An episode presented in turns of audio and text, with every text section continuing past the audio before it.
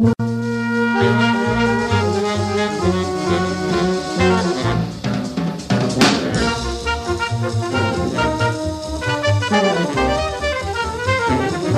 is Lee Habib, and this is Our American Stories.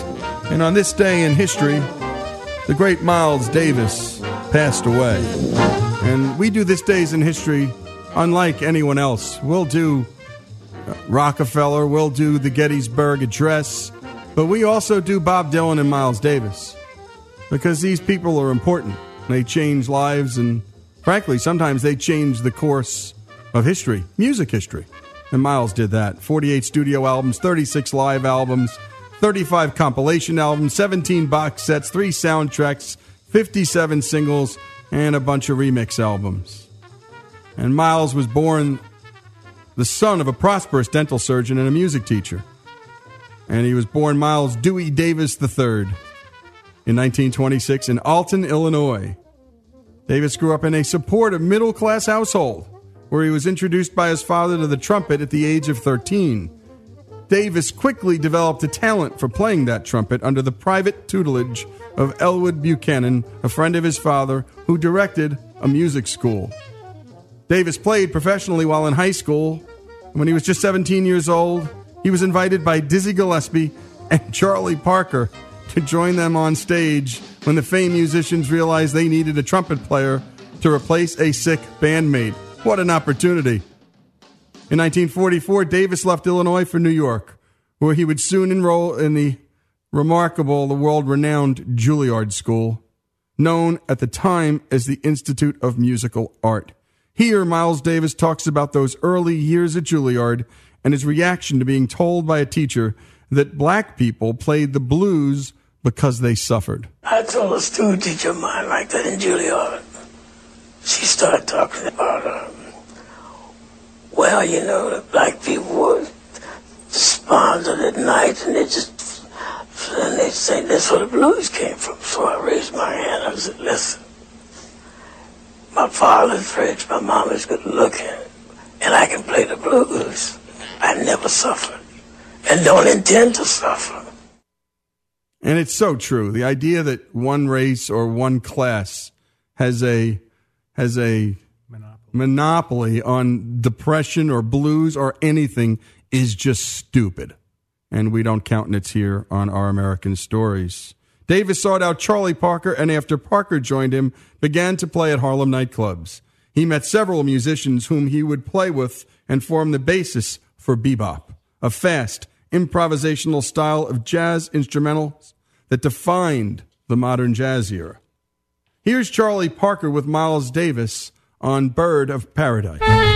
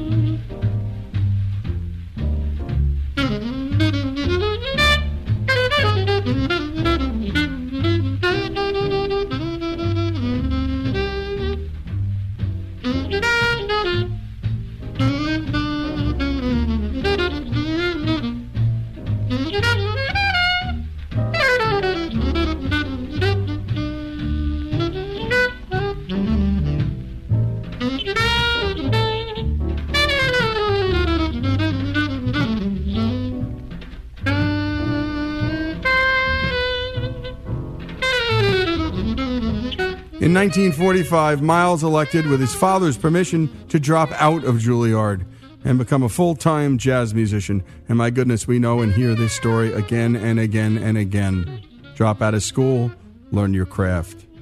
A member of the Charlie Parker Quintet at the time, Davis made his first recording as a band leader in 1946 with the Miles Davis Sextet. Between 45 and 48, Davis and Parker recorded continuously. It was during this period that Davis worked on developing the improvisational style that defined his trumpet playing.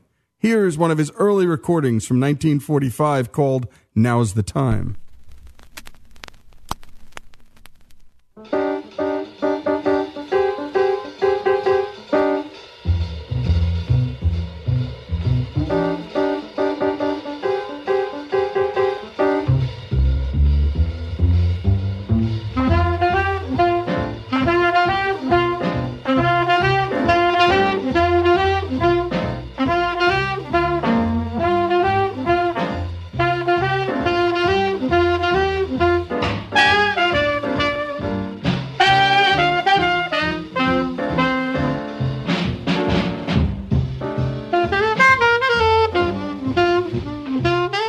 1949, Davis formed a nine piece band with uncommon additions the French horn, the trombone, the tuba.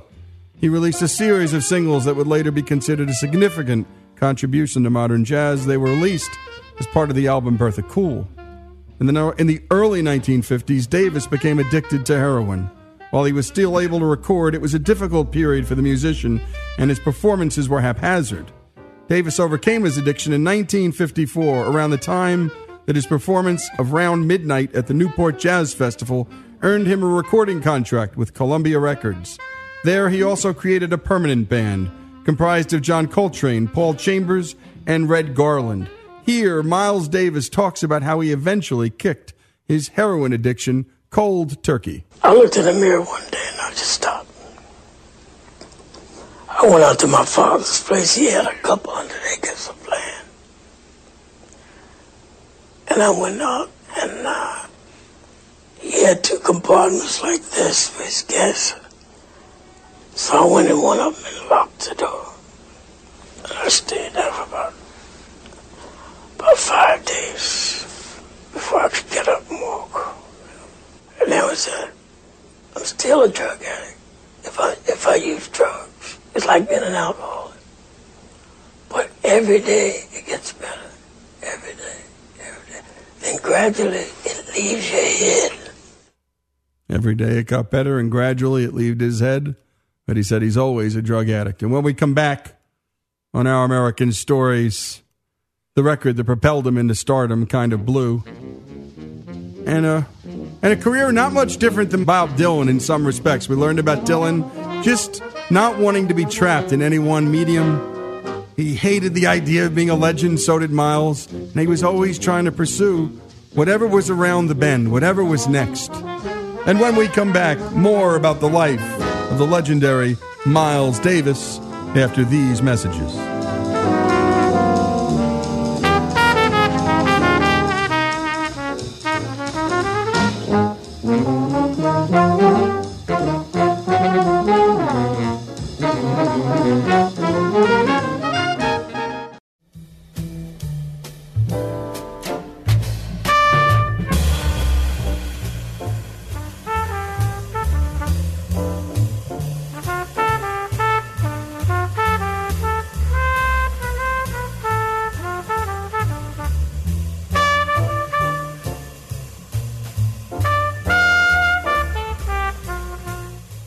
Is our American stories, and that is So What from Kind of Blue. And it was the largest selling jazz album of all time, selling 2 million copies, unheard of for that particular genre. And Davis continued to be a success through the 60s. My goodness, his bandmates included guys who would go on to found Weather Report, Chick Corea. My goodness, John McLaughlin. It goes on and on. The development of jazz fusion was influenced by artists such as Jimi Hendrix and Sly and the Family Stone, reflecting the fusion of jazz and this music called rock and roll. Here, the great jazz musician Herbie Hancock tells a story about Miles Davis and his eccentric behavior in the 1960s before they recorded an album called Seven Steps to Heaven together.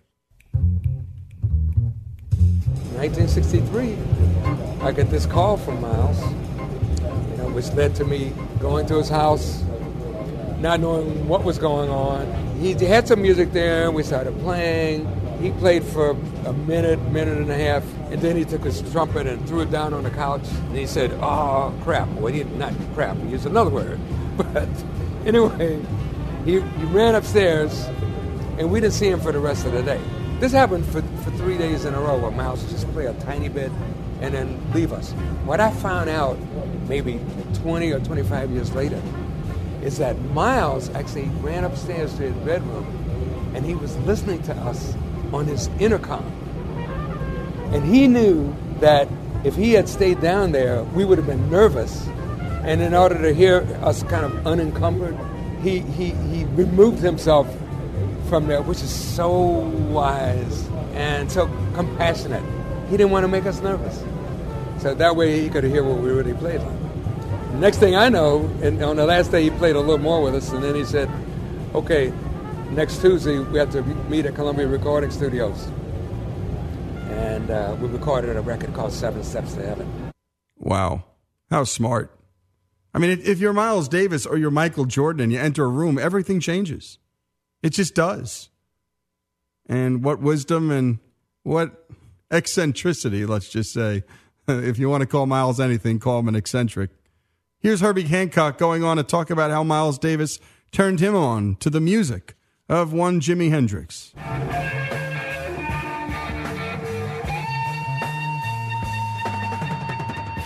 Jimi Hendrix, I mean, what an amazing musician.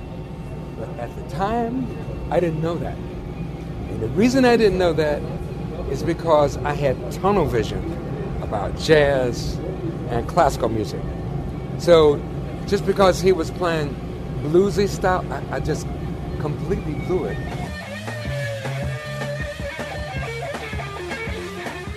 because it was bluesy and it wasn't like the modern jazz, up to date jazz that I was listening to. I, I just didn't pay any attention to it. Thanks to Miles Davis, I changed my whole viewpoint because I found out that Miles was very open about music. And Miles was Mr. Cool, like the coolest guy I'd ever met. So I said, if Miles is open about music, it must be cool to be open about music. So then I started listening to James Brown, then started listening to Jimi Hendrix. And, and this was around the time that there was a rumor going around that Jimmy and Miles were going to get together. Wow, what, what a show that would have been, huh? The album Bitches Brew, recorded a few weeks after the 1969 Woodstock Music Festival, set the stage for the jazz fusion movement to follow. Bitches Brew soon became a best selling album released March 30th, 1970, on Columbia Records. Here's a track from that album called Spanish Key.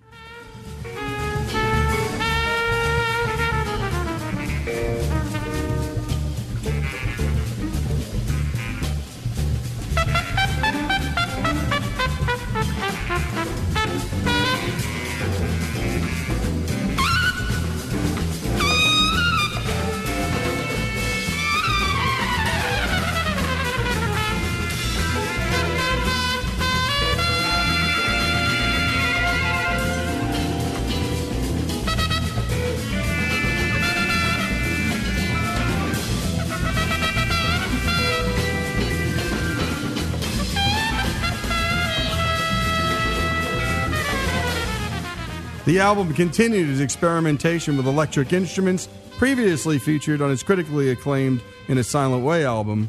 With the use of these instruments, such as the electric piano and guitar, Davis rejected traditional jazz rhythms in favor of looser, rock influenced improvisational style, and as a result, Davis was featured on the cover of Rolling Stone magazine, becoming the first jazz artist to be so recognized.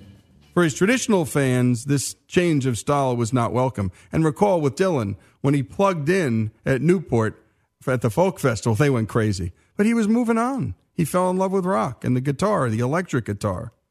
This exemplifies Davis's ability to experiment and push the limits of his own music style. Like we hear from many accomplished musicians, Miles Davis didn't like being called legendary.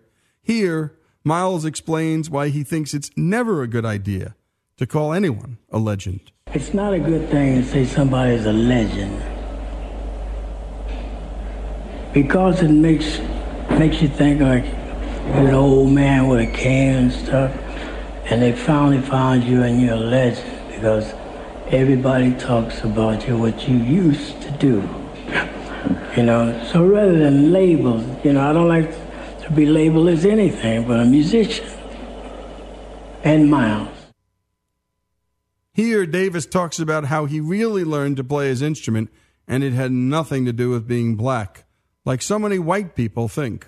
I turn on the black station and I practice while I listen to it. I play with them. But you have to find your own way to, to learn after you go to school. Then it starts. When you get out of conservatory, it hasn't started yet. It's no shortcut. You know, I'm no accident. You know what I mean? White people give the black musicians in America the attitude that they don't have to practice. You got it. It's natural. It's not so. You have to practice and you have to study. You have to practice and you have to study. Here, Miles Davis explains how his quote, round tone is immediately recognizable while other trumpet players aren't. I have a sound that, that that other trumpet players don't don't have because the sound that I like when I was 12, 13 is a, a round tone. That's the reason I played Flight of the Bumblebee and Carnival of Venice, I had to play like Harry James. That's a white sound. But the sound that I have, the Japanese people recognize it as soon as I hit it. If I'm not on stage and I warm up or something, they can hear the sound. Because there's a lot of good musicians that aren't, you know, that don't don't play. People walking around that can memorize, and they recognize my sound, like Frank Sinatra's voice or James Brown. You know, you can you can you know who it is. It's the sound. And Miles continued to play and play. And here he is talking about just that. He says the music is just always in his head. I can't see I'm not going to play in 10 years, you know, because I love music too much. I have to play something. As long as, as long as these things come in my head, you know. I mean, I get melodies. Yesterday was just, as long as they come in my head, I'll play. I hear short phrases. And I hear a lot of calypso and a lot of 6-8. Short phrases. All the time. Even when you, even when I eat, there's always something there. Something there now. But I'll, I'll be playing the next 10 years. Even when he eats, it's always in his mind. On September 28, 1991, Davis succumbed to pneumonia and respiratory failure, dying at the age of 65. Fittingly, his recording with Quincy Jones at the time would bring Miles Davis his final Grammy, awarded posthumously in 1993. The honor just another testament to the musician's profound and lasting influence on jazz.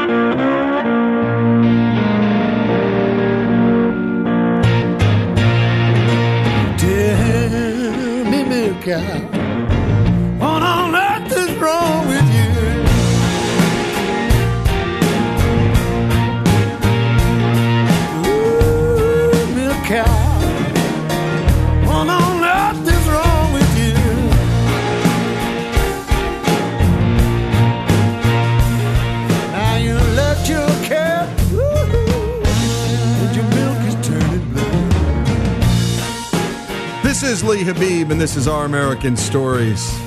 And periodically, we love to just hear from really smart people. They're not famous, you've never heard of them before, but they can talk. And they can talk about anything. We all had that teacher that the guy could have taught or gal could have taught anything. And you would have taken it and it would have been interesting. And a while back, we had on Stephen Goldberg to talk about something or another. We don't remember what, but he went on this tear and it la- and it went on and on. And usually you're the host, you want to interrupt, you want to say something, but he just kept going. Yeah, you asked him one question, and 12 minutes later, the segment was over, and he hadn't even taken a breath yet. Not a he breath. Just talked. But it wasn't boring. No. Not only wasn't it boring, we were wondering how does he keep making it more interesting? And why do we want to interrupt? And darn, I can't believe we have to go to a commercial. And so we're calling this segment Musings. And right now it's with Stephen Goldberg, but it could be with anybody. And by the way, Stephen Goldberg, now retired, was chairman of the Department of Sociology at City College, City University of New York for 20 years. His books include Fads and Fallacies in the Social Sciences, When Wishes Replace Thought, and the inevitability of patriarchy, which I think is what we originally had him on for, some musings about that. And his work has appeared everywhere Psychiatry, Yale Review, National Review, Saturday Review, every review. Let's take a listen to Stephen Goldberg's musings.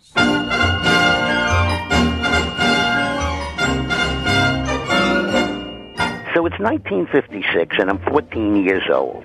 I'm on this bicycle trip from Calgary, Canada to Yellowstone Park, Wyoming. There are 12 guys and a leader, an ex Marine named Grochdorf. Now, I'm pretty good at bike riding, which is a good thing because it's a lot of miles from Calgary to Yellowstone. But what I'm not good at, and what I never expected to do, was having to ride a horse. We would stop at a ranch, a real ranch, not what you call a uh, dude ranch. And uh, we would be required to ride a horse. A horse? I know what you're thinking. What's a Jewish kid from New York doing riding a horse? Who ever heard of such a thing? The time comes when they're giving out the horses. In front of me is a guy, Jimmy, who is more than a bit of a wise guy. And he says to the cowboy who's giving the horses out, he'd like a frisky steed. Now, cowboys don't tend to show a lot of emotion on their faces, but they can't keep the fe- their feelings out of their eyes. And I could see the eyes of this cowboy, and he was thinking, oh, he wants a frisky steed, does he? Bring out Dr. Death. So now it's my turn to be given a horse. Uh, naturally, I request an old lady horse, preferably one with advanced arthritis. I couldn't have been more pleased. They bring me this spinster horse named Lucky. The cowboy realized I needed all the help I could get. Lucky must have been 80 years old. 80 years in people years, not horse years. We start riding, and it soon becomes clear that my horse was a sort of reverse camel. Where a camel's back goes up in the air, my horse's tummy went down and rubbed against the ground. My legs were like, you know, the things on children's bikes. I think they're called training wheels. Every step Lucky took, my heels dug into the ground. So the many hour ride went okay. Thank goodness we didn't gallop. And we settled down at night and got into our sleeping bags for a well deserved night's rest. But I noticed something. Grockdorf, the leader, just let the horses hang out. Now, I had seen enough Western movies to know that when a cowboy goes into a bar for a mug of sarsaparilla, um, he uh, ties his horse to a hitching post. That was, I correctly assume, to keep the horse from running away. I guess Grochdorf never heard of this um, and never saw the movies. So come morning, there was a, not a horse to be seen. Three hours later, two very angry looking cowboys rode uh, within view, leading a pack of 13 horses. It was incidentally at this time that I first thought of a question that I have not found an answer for in the 60 years that have passed since.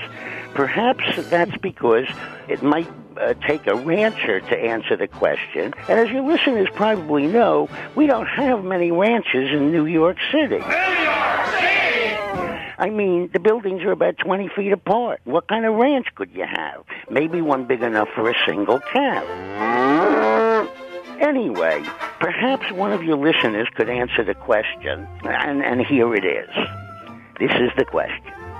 Say there are two cowboys out on a ranch, like the ones I've heard of they have in Texas. In the far, far distance, there is a horse. It's almost out of sight for the cowboys, uh, so far away that they can tell it's a horse, but not whether it's a gentleman horse or a lady horse. One of the cowboys turns to the other and says, Hey, look over there. There's a horse. No problem. because the cowboy doesn't have to know the sex of the horse. The word horse covers both sexes. It's just a horse.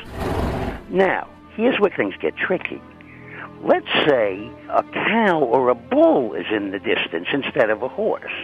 The cowboys can tell it's a cow, not a horse. The lower center of gravity is observable, um, even at the great distance. But horns and udders are much too small to be seen at that distance. One cowboy turns to the other and says, Hey, look over there. There's a what? What is the cow bull sexless equivalent of a horse? I wrote to the Department of Agriculture asking my question. The department wrote back uh, in a three page, tightly typed letter giving me an entire taxonomy of the cow bull. I didn't know whether to applaud the department for its uh, fine work or write a letter of criticism for their wasting our tax money, expending time and energy on a dumb question like mine. Anyway, the Department of Agriculture gave me an answer. You call the uh, sex free word for uh, cow bull, uh, equivalent to horse for horse, a bos taurus. Bos taurus. well, maybe. It's really hard to believe that a cowboy would turn to his partner and say, Hey, look over there. There's a bos taurus. See, when I was a kid, I saw movies with great cowboys. Your listeners mostly have probably never heard of because they're too young. But these were great. There was Bob Steele, Lash LaRue, Whip Wilson. I mean, these guys were tough. There were no singing cowboys, if you get my drift. Bob, Lash, and Whip wouldn't be called dead saying Taurus. So what would they say? I found one Google source that said there's no sexless word for cow or bull. There's no equivalent to the word horse. But people have been ranching for 5,000 years, and it's hard, it's difficult to believe that they haven't found a need for such a word. So what could the cowboy say? Well, perhaps they could say that cow means both male and female, as we have, at least traditionally, used man not just for males, but male and female. But I've never heard of this and doubt that the cowboys had either. So, what is the sexless word for the cow bull, the equivalent of the word horse? 60 years later, and I still don't know. Thank you very much. Oh, and thank you, Stephen Goldberg, bos taurus. Wow. bos taurus. Fantastic. Thank you so much. That's Stephen Goldberg. That's our musing segment. And we just love hearing from really great storytellers. And it does not get better than that. Stephen Goldberg, retired chairman of the Department of Sociology at City College, City University of New York. This is Lee Habib. This is Our American Stories.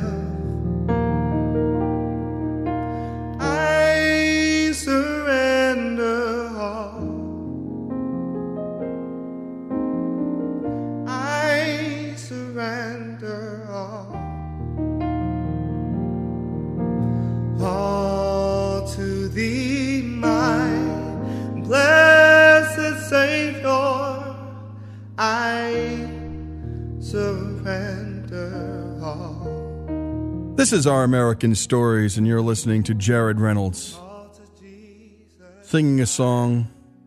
Well, if you've been a church, into a church of any kind, ever, Christian or not, it's a song you've heard. And we love to tell the stories of songs here on Our American Stories.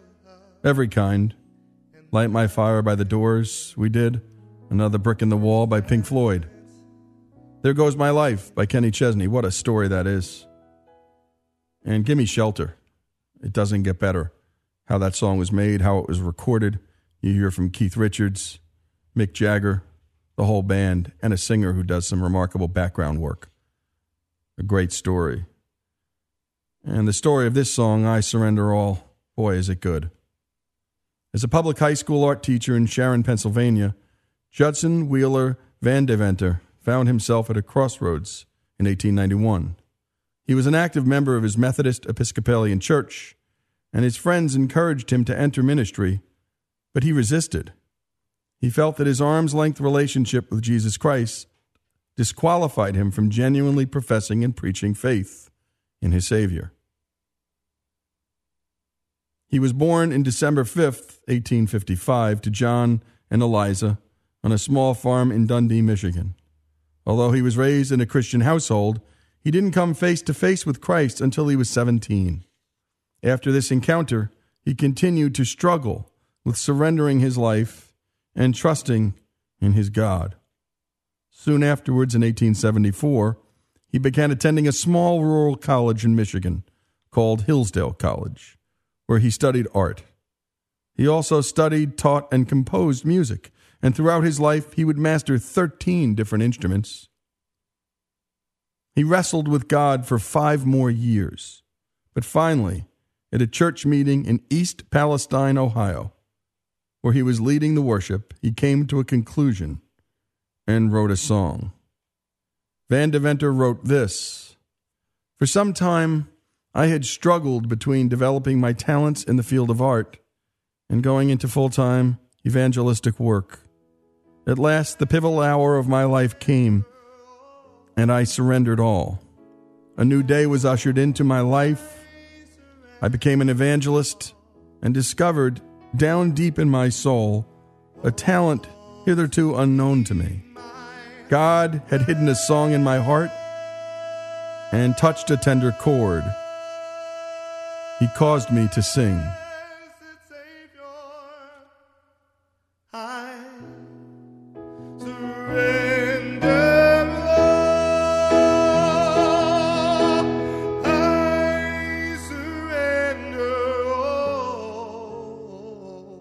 The song born in his heart was this song.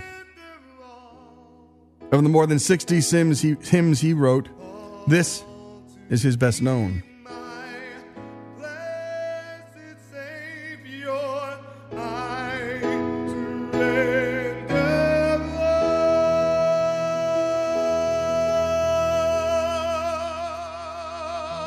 In 1896, Winfield Weeden put these words to music.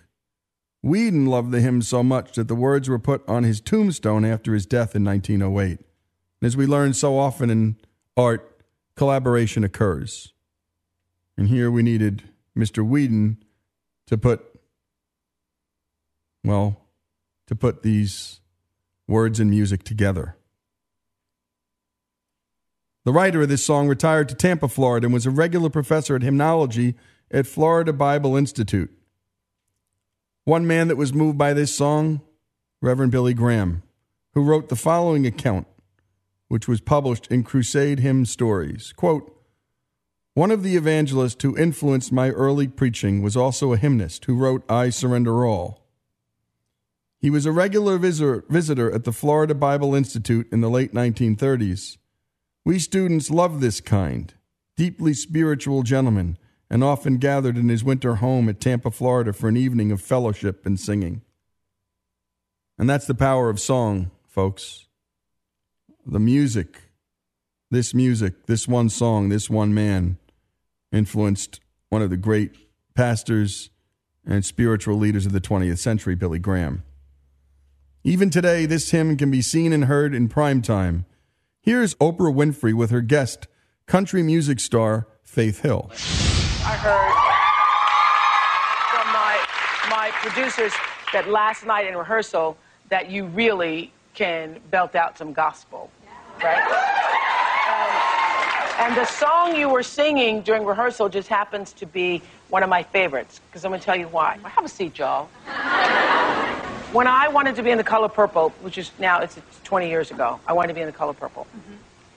And I had auditioned for the color purple, and I, two months later, I call back and they say, well, no, we have real actresses. We have real actresses who've auditioned for this part. And I was so hurt, and I was, you know, very much overweight, and I had been praying and praying and praying and praying to get this role.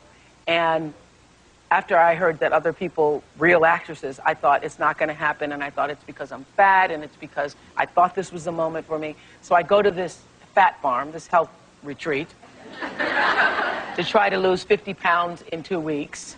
So I'm there, and I said to God, I said, God, this is too heavy for me. This, this is too much. I've wanted it. I've become obsessed with it. I want this role so much. So I go out on the track and I start praying and I say, I don't think it's going to happen, God. I really don't think it's going to happen for me. But will you take it, take this from me? This obsession, this desire, this thing that I, I feel like I can't go on unless I get this role. And I started singing, I surrender all.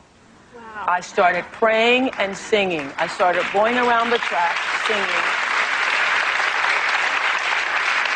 I surrender all. And I prayed and I sang and I prayed and I sang and I prayed and I sang and I cried.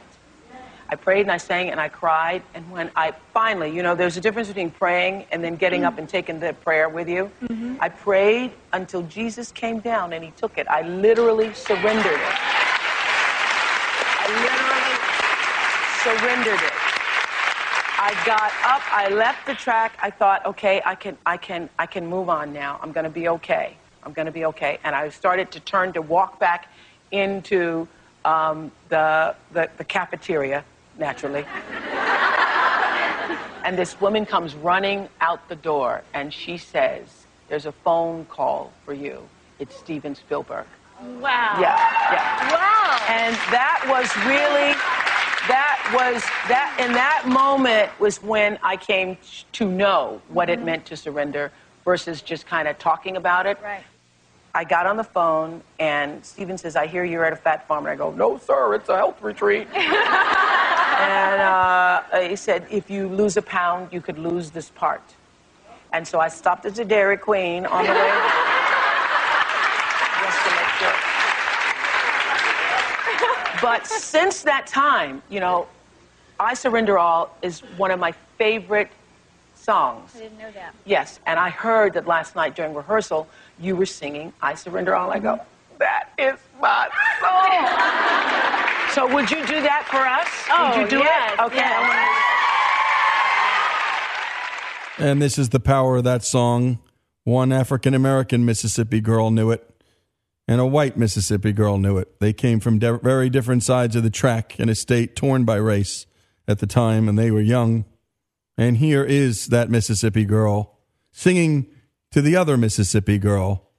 No doubt, both of their favorite songs. Oh, to Jesus I surrender.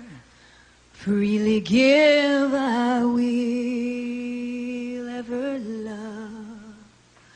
I will ever love and trust Him in His presence daily live. Oh, to Jesus I surrender. Humbly at his feet I bow. Worldly pleasures all forsaken. Take me, Jesus, take me now. I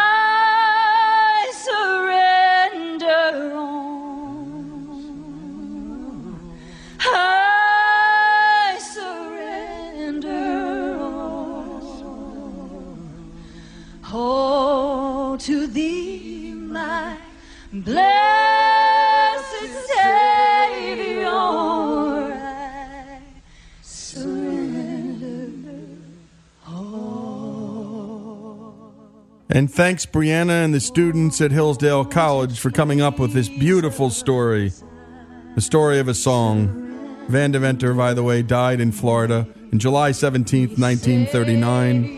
The song lives on forever.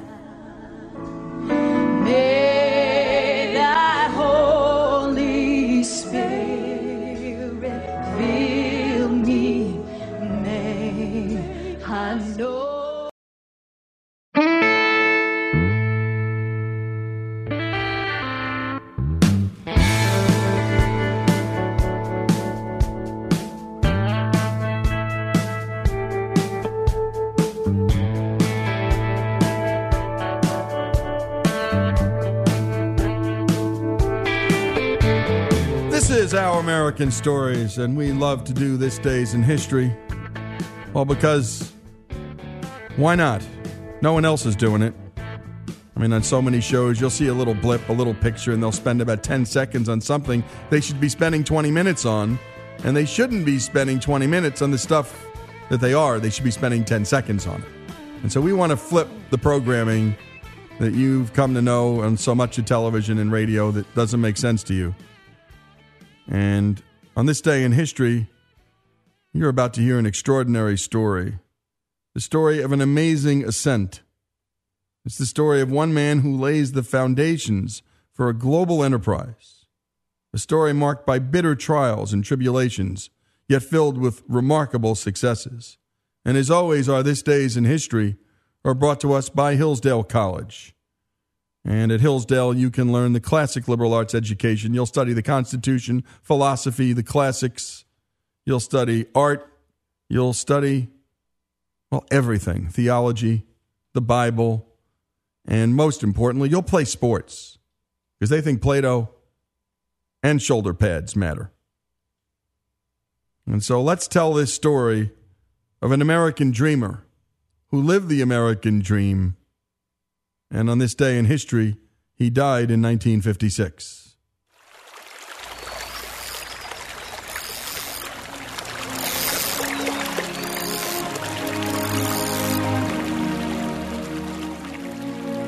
In the summer of 1889, eight year old Wilhelm Edward Boeing has no way of knowing that one day he will be running the biggest aviation company in the world. His father, who was also named Wilhelm, emigrated from Germany to what was seen as the El Dorado for timber merchants, Detroit, Michigan.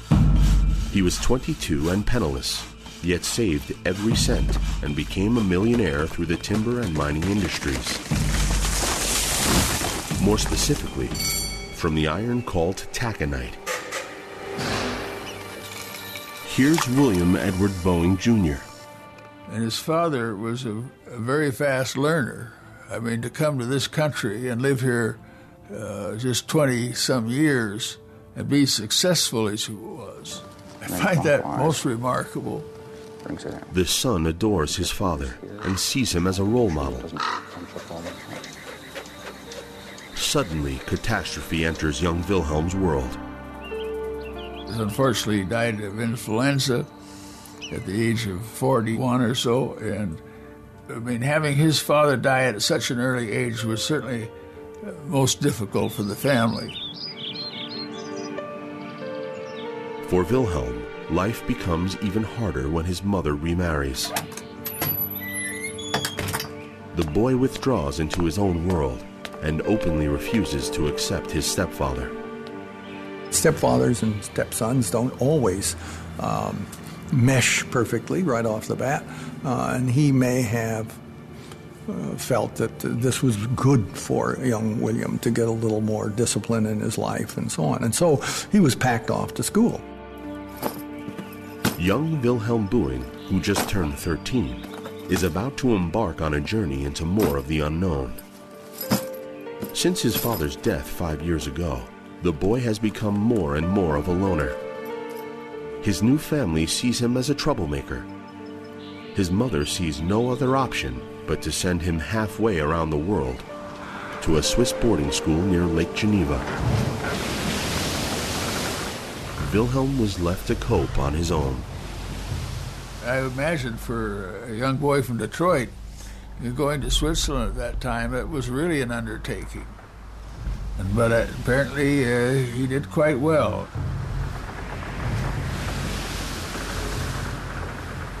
Tens of thousands of people have experienced that and survived it. I think in Boeing's case, you have to wonder if it didn't make him a very uh, sort of self contained uh, and stronger person. That I mean, he was in Switzerland after all, uh, having to, to cope with uh, foreign culture and a foreign language, or several foreign languages, being Switzerland.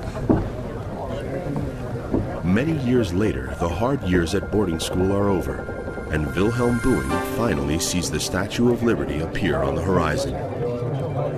After all the lonely and authoritarian years in Switzerland, one thing is clear for Wilhelm. He's an American. He signs his name as William Boeing. William enrolls at the elite university Yale. But one year before graduation, he drops out and takes a steamship west to Washington State.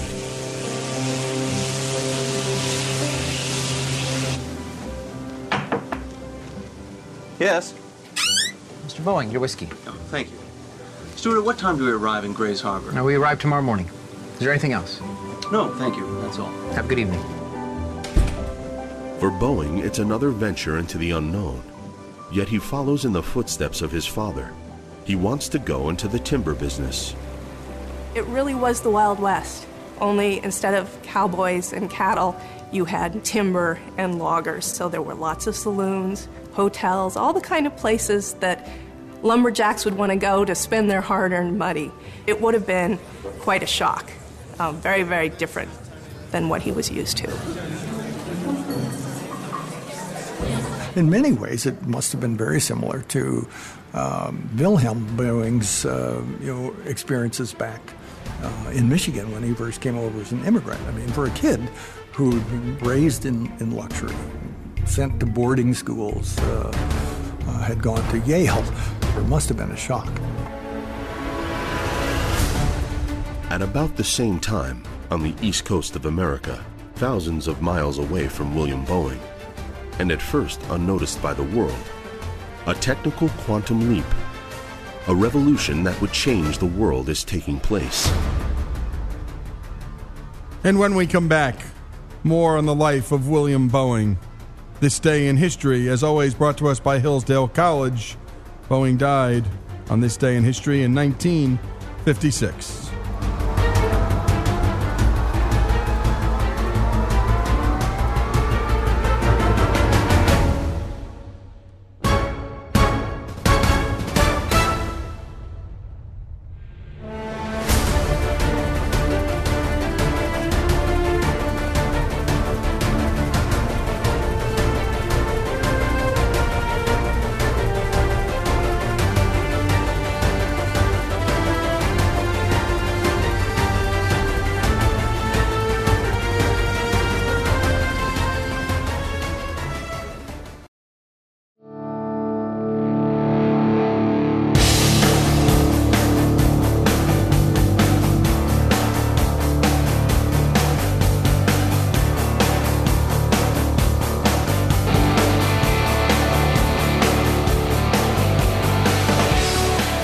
This is Our American Stories. We're covering the life of William Boeing. We learned that he had dropped out of Yale, that he'd headed west, and that there was amaz- this amazing new innovation rocking the world, rocking the technological world. Frankly, just changing perhaps how the world would live. Let's pick up the story. Brothers Wilbur and Orville Wright have been studying flying devices for years.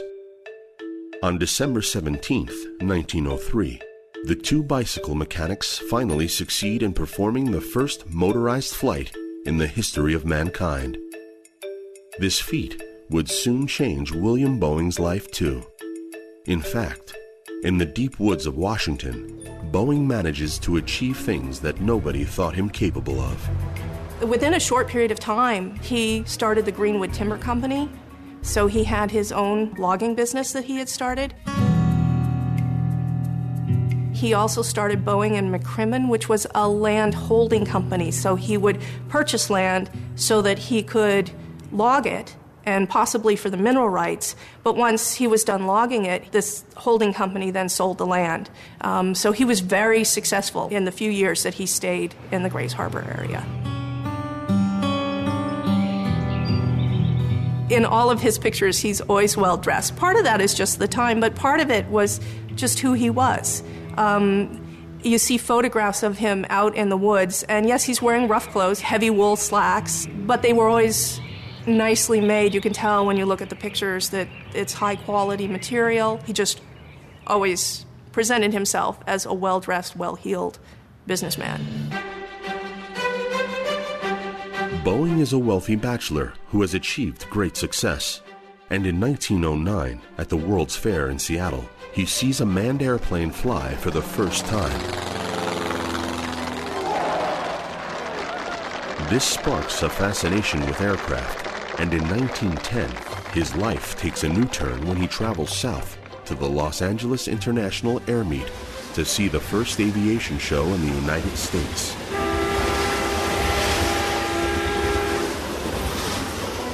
Since the Wright brothers' motorized flight in 1903, the developments in aviation have been immense. Thousands of spectators come to see the flying machines. William Boeing is fascinated and wants to try it himself. He approaches most of the aviators asking for a ride and is turned down by all but one. Here again is William Boeing Jr.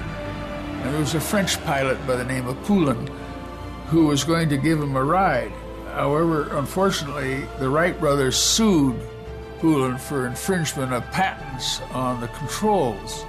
And he was one very mad Frenchman that he, he, he didn't like that.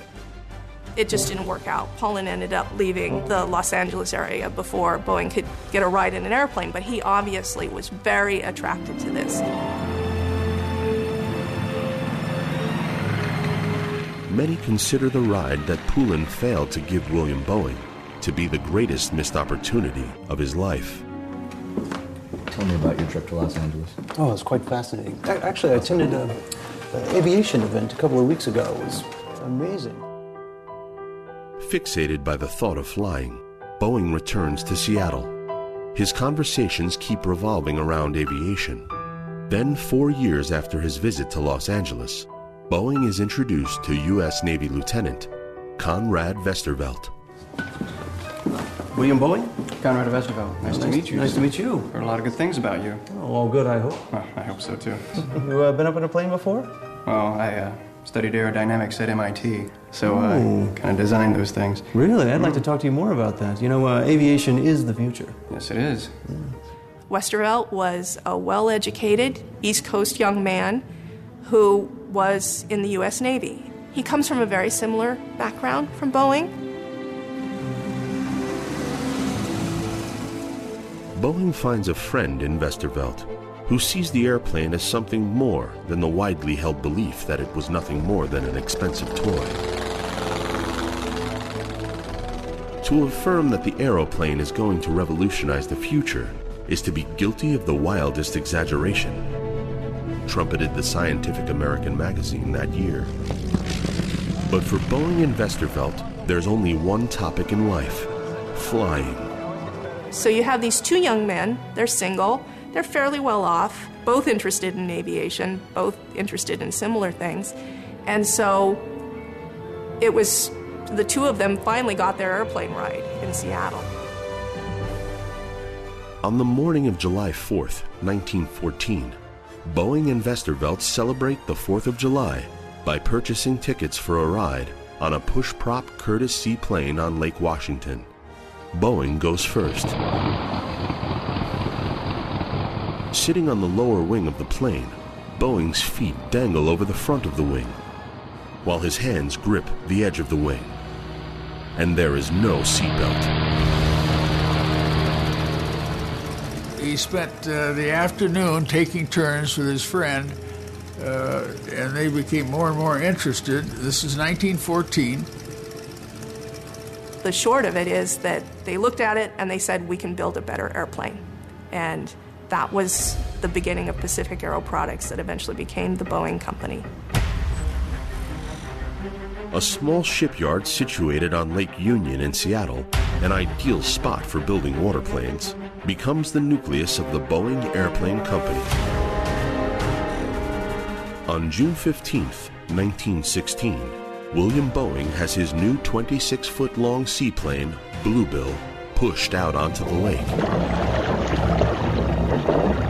His test pilot is unaccountably late. Growing impatient, Boeing climbs into the cockpit, takes the controls,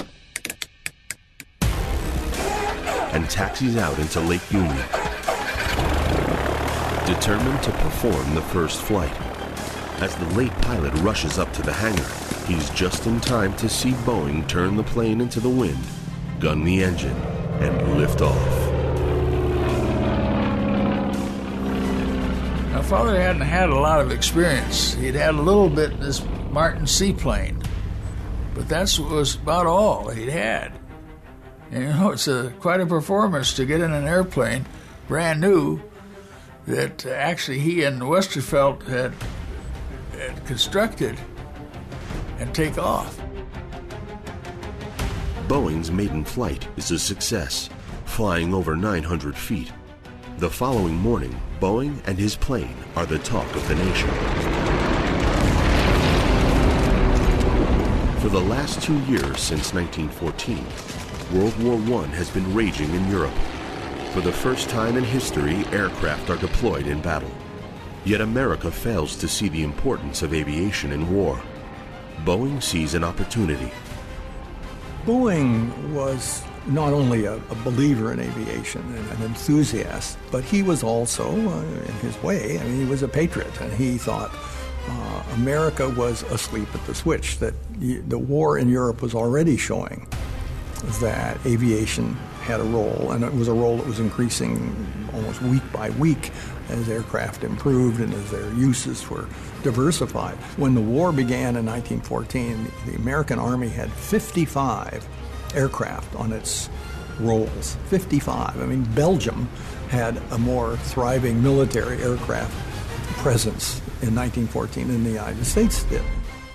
Boeing wants to wake the military up with a spectacular event.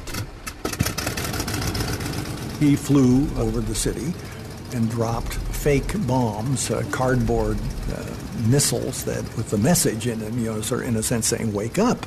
We need to be, uh, our aviation needs to be prepared. You know, we're vulnerable." And the story goes that one of the places he dropped them was at a football game between the University of Washington and uh, the University of California. And I've checked, and, and there was a game here in November when this flight took place. So I believe that part of it is, in fact, true also. And the story keeps getting better. How a guy who leaves Yale University ends up in, well, as far west as you can get in this country, practically. And at the time, there was no Hawaii, so it was as far west as you could get. And goes from the timber industry to the airplane industry. When we come back, more of this great life story the life of William Boeing, who died on this day in history in 1956.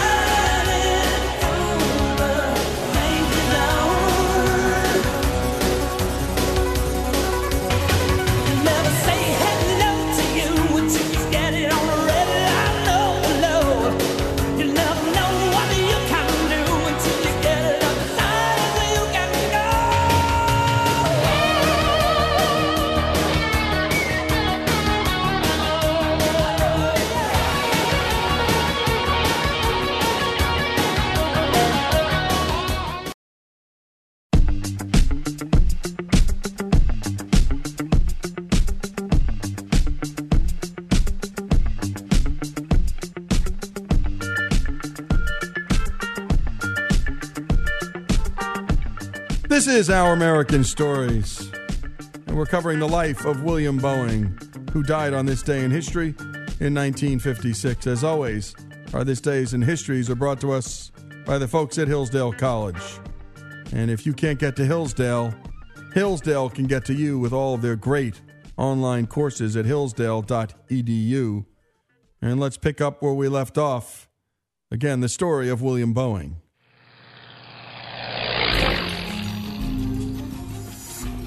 Today, Boeing's headquarters in Chicago, the workplace of company historian Michael Lombardi, is home of the company's most important document, which is kept in a safe, multiply insured and protected.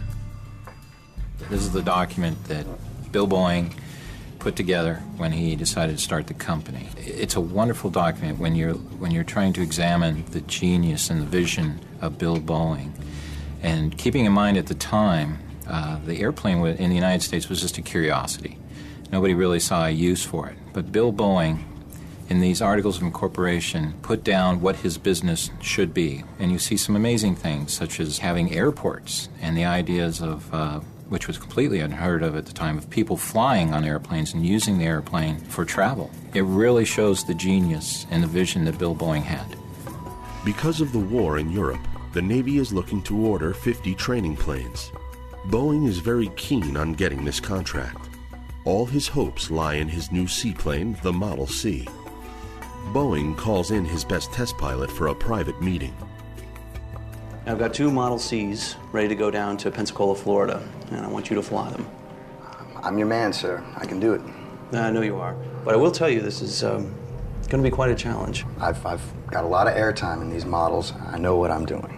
I know you do. and That's why you got the job. But this will be completely different than what you've been doing in Seattle. Uh, there's different waves, there's different wind, weather conditions, and you'll be flying against the best in the country. And uh, this is for a government contract 50 planes. 50. 50 planes. If you can earn this contract, then the future of the company is very, very bright. I cannot express to you how important this is. Uh, this is the future of the company, and you're the man to make that change. You up for the challenge? I can do it. Yes, sir. I'm, I'm, I'm your man.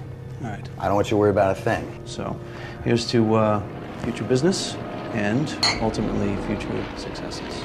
Okay.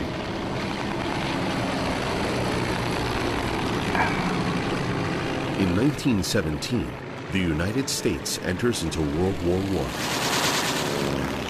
Pilots and aircraft are now needed on the other side of the Atlantic. At Boeing's aircraft hangar in Seattle, there's an uneasy calm. They're waiting for the outcome of the test flights in front of the Navy Commission in Florida. Gentlemen, I've received news from Pensacola. They say the Model C is excellent and that we have won the commission. We're in business. Now we have to build 50 planes in a short time. I'm counting on each and every one of you. Now let's get to work. Boeing received a contract for 50 of these Navy trainers. So it was our first government contract and the first, uh, the, the first production order that Boeing received. So this really was the, the beginning of the company. The son of a German immigrant is awarded the sought after contract for planes to be used in the war against Germany. Boeing's people work in three shifts around the clock to complete this order.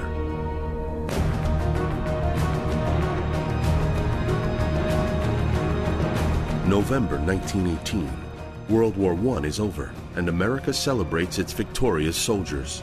Like all Americans, William Boeing is relieved that the killings on the battlefields in Europe have stopped. But he's anxious too. Surely there won't be any more defense contracts in times of peace. Boeing suffered at the end of the First World War, uh, as all aircraft manufacturers did. It was, a, it was an industry that, that had really not existed in any significant sense before the war. Suddenly it was called into life by the needs of the war. Boeing immediately had to lay off uh, people. Boeing, who went into the aviation business with so much passion, is suddenly faced with enormous financial difficulties. This was in part because a surplus of cheap used military aircraft flooded the market, and many aircraft manufacturers, including Boeing, were unable to sell new aircraft. What can I do for you, sir?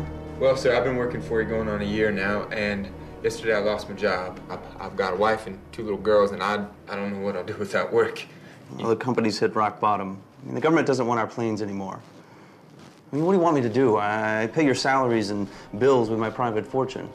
If I didn't do that, we'd be out of business a long time ago. Yes, sir. Thank you anyway.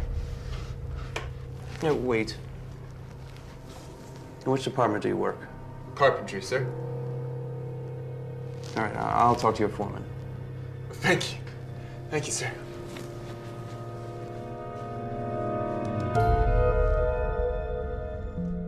Knowing that the business would continue sometime in the future.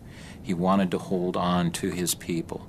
And the thing to th- to remember at this time, these were very skilled craftsmen, woodworkers, seamstresses, and the engineers that he brought in. These people were hard to find, and it would be very difficult to find them again. Boeing had two choices. They could collapse and simply he could say, well, it was fun and now I'm going to do something else, or he could keep it going with money out of his own pocket.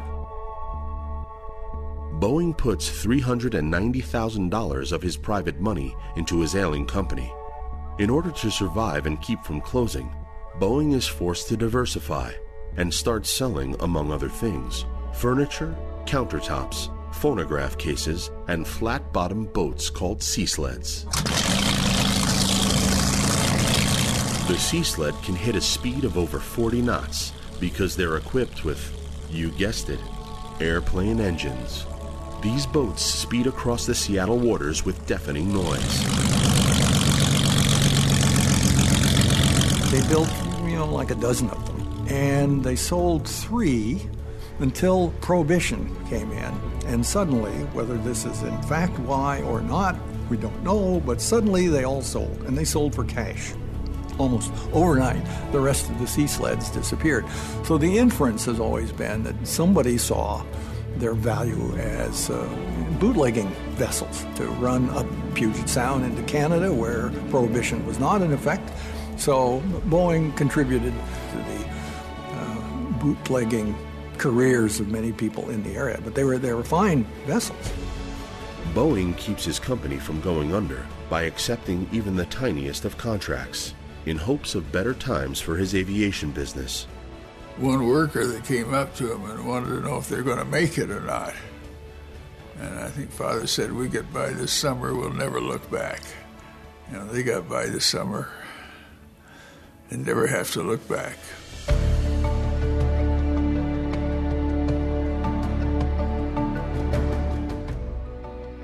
This is Our American Stories, and it doesn't get much better than this, folks. And you see over and over again in our stories about business history that it's not a smooth ride, no pun intended, to get where you need to go in these businesses. And when we come back, the final chapter of William Boeing's life here on Our American Stories.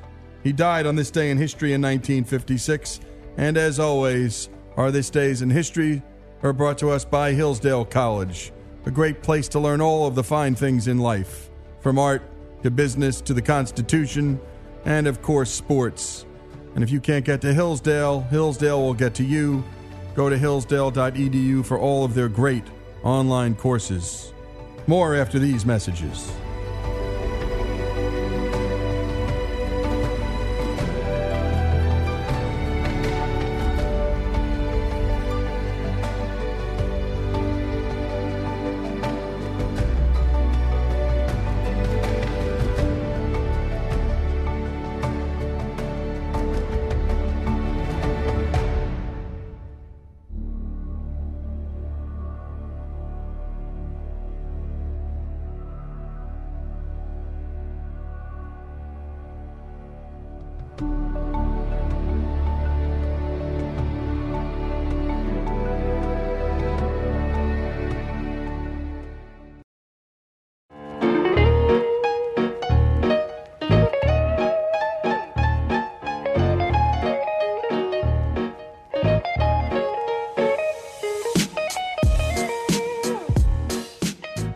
This is Our American Stories, and we're back. The final installment of the life of William Boeing, who died on this day in history in 1956. Let's return to the story. Uh, good morning, Eddie. Where, Mr. Boeing? Everything ready? Model C is ready to take off, refilled, and checked. Where do we fly to? We'll fly to Vancouver. Where? Seriously? Ooh, What do we do there? We pick up mail. You know, there's a lot of storms in that area, and this time of year, the weather's not going to be that cooperative. We'll fly right up here, right straight up the coast. Be in Vancouver before you know it. Yes, sir. Let's do it. In 1919, Boeing has a new idea. Planes could speed up the postal service and make it more efficient. He plans a direct flight across the Canadian border to Vancouver. When he returns to Seattle, this is a moment of triumph for William Boeing. In 1927, chances for a lucrative business opportunity arise for Boeing. One of the major leaps in the business for Bill Boeing, really put him on the national stage, was the idea that they would try to win one of the uh, mail contracts, airmail contracts that the United States Post Office had put out for bid. Boeing's men get started. They want to create the greatest airmail plane ever built. The Model 40, as they called it, became the envy of its competitors. The airplane did beat the competition, and it was critical to the success of, of Mr. Boeing winning this contract. Uh, the, actually, the biggest contract, which was flying mail from San Francisco to Chicago. Boeing's move displayed incredible foresight. He won the bid for the contract by deciding to use an air cooled engine rather than a traditional water cooled engine in his Model 40 mailplanes. The Model 40, in addition to carrying mail, also had an enclosed cabin that could carry two passengers. So, for this venture, William founded a new business, an airline company called Boeing Air Transport, later to be called United Airlines. In the first year of operation, it delivered an estimated 1,300 tons of mail and carried 6,000 passengers. This was a moment of triumph and revolution. It was a new concept of aviation, of, of blending passengers and, and airmail and everything together. This was the first time in this country that passengers, freight, and mail were carried on a route. This route was 2,000 miles long from San Francisco to Chicago.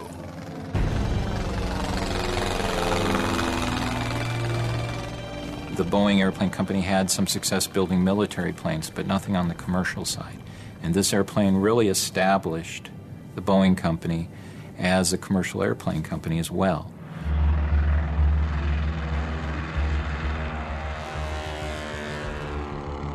Boeing started to show a profit from his airmail endeavor. The rule was that the mail came first. And so if they had more mail, passengers got bumped. But they, carrying those passengers actually is what made it profitable even the first year. And that is very unusual when you start something as new as this to have it successful the first year. As his company begins experiencing new success, so does William personally, as he meets and marries Bertha Paschall. From now on, she hardly ever leaves his side. Boeing gives the love of his life a gift, the Taconite, a yacht named after the iron ore his father once found that had brought great wealth to the family. But turbulence hits Boeing's flight of success with the Wall Street crash of 1929. It will become the most devastating stock market crash in the history of the United States. The mood swings against Boeing and the thriving airmail companies. When the Depression happened, and then actually in the, some of the darkest days of the Depression, the aviation industry was doing quite well despite the Depression. So, this, of course, caught the attention of politicians in Washington. Politicians look for a scapegoat. In February 1934, William Boeing is summoned to a government antitrust investigating committee. Mr. Boeing? Mr. Boeing, is it true that in 1916 you founded the Boeing Airplane Company in Seattle, Washington? Yes, sir, that is correct. And in 1927? Boeing is accused of creating a monopoly and getting his government contracts only through secret agreements. Building monopoly for your The company. government cancels all contracts. In the future, they want to nationalize all the routes. Boeing desperately tries to refute these charges. Sir, I did not create a monopoly, nor did I cheat anyone. I simply had the foresight to bid low and take a loss the first couple of years with a long view in mind. The only thing I am guilty of is running a successful company. That's all. It was very unfair hearings. Uh, they weren't interested in the facts. They're more interested in the conclusion that they've arrived at before the meeting started. And so this basically was more a political vendetta. Mr. Boeing, a man of the deepest integrity, is so hurt by the accusations that he regrets ever getting into aviation. All the charges were dropped. But the whole idea of, of being treated this way, that uh, remembering that Bill Boeing was uh, the epitome of a gentleman, that his word was, was everything. He was honest, a man of integrity, open and fair business. These are the things that he believed in. And to have that questioned was an affront to him. It, it uh, affected him deeply, and he sold his interest and moved on to private life.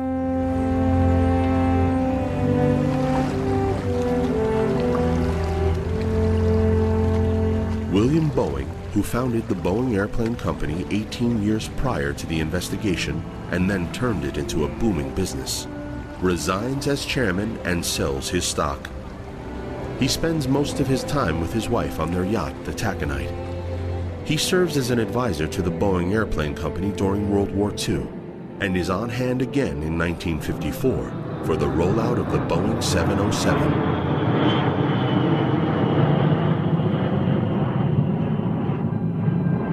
Boeing Airplane Company's first jet and their first commercially successful jet airliner. Then on September 1956, just two days before William Boeing's 75th birthday, time stands still on board the Taconite.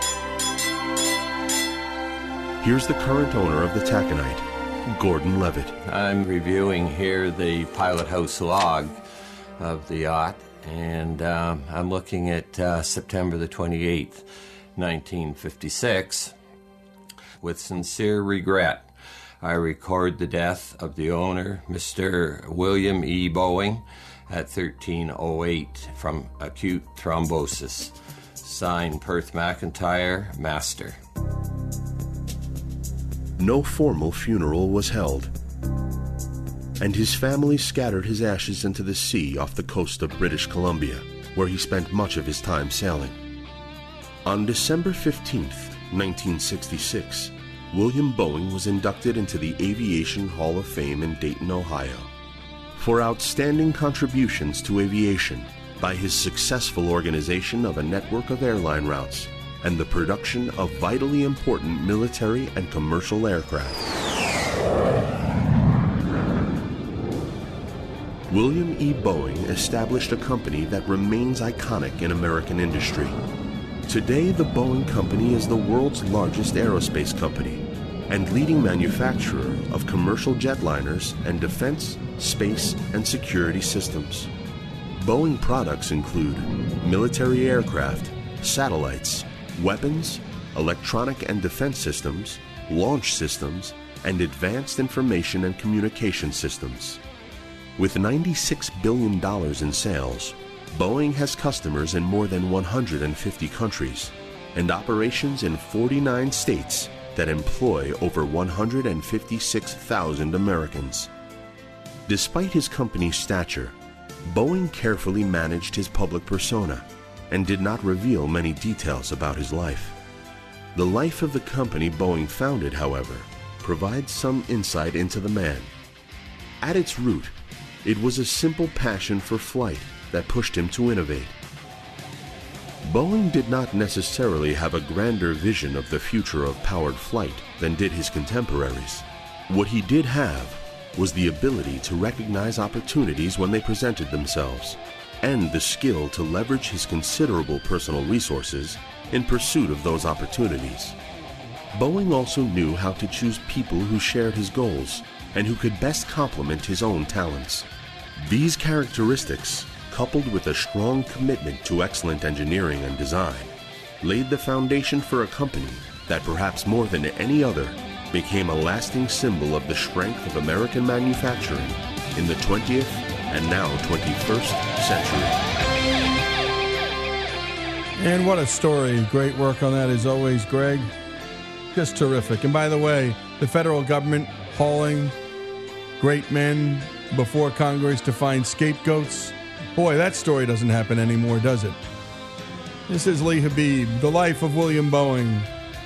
And again, this is Our American Stories. For all of our This Days in History, go to our website, ouramericannetwork.org.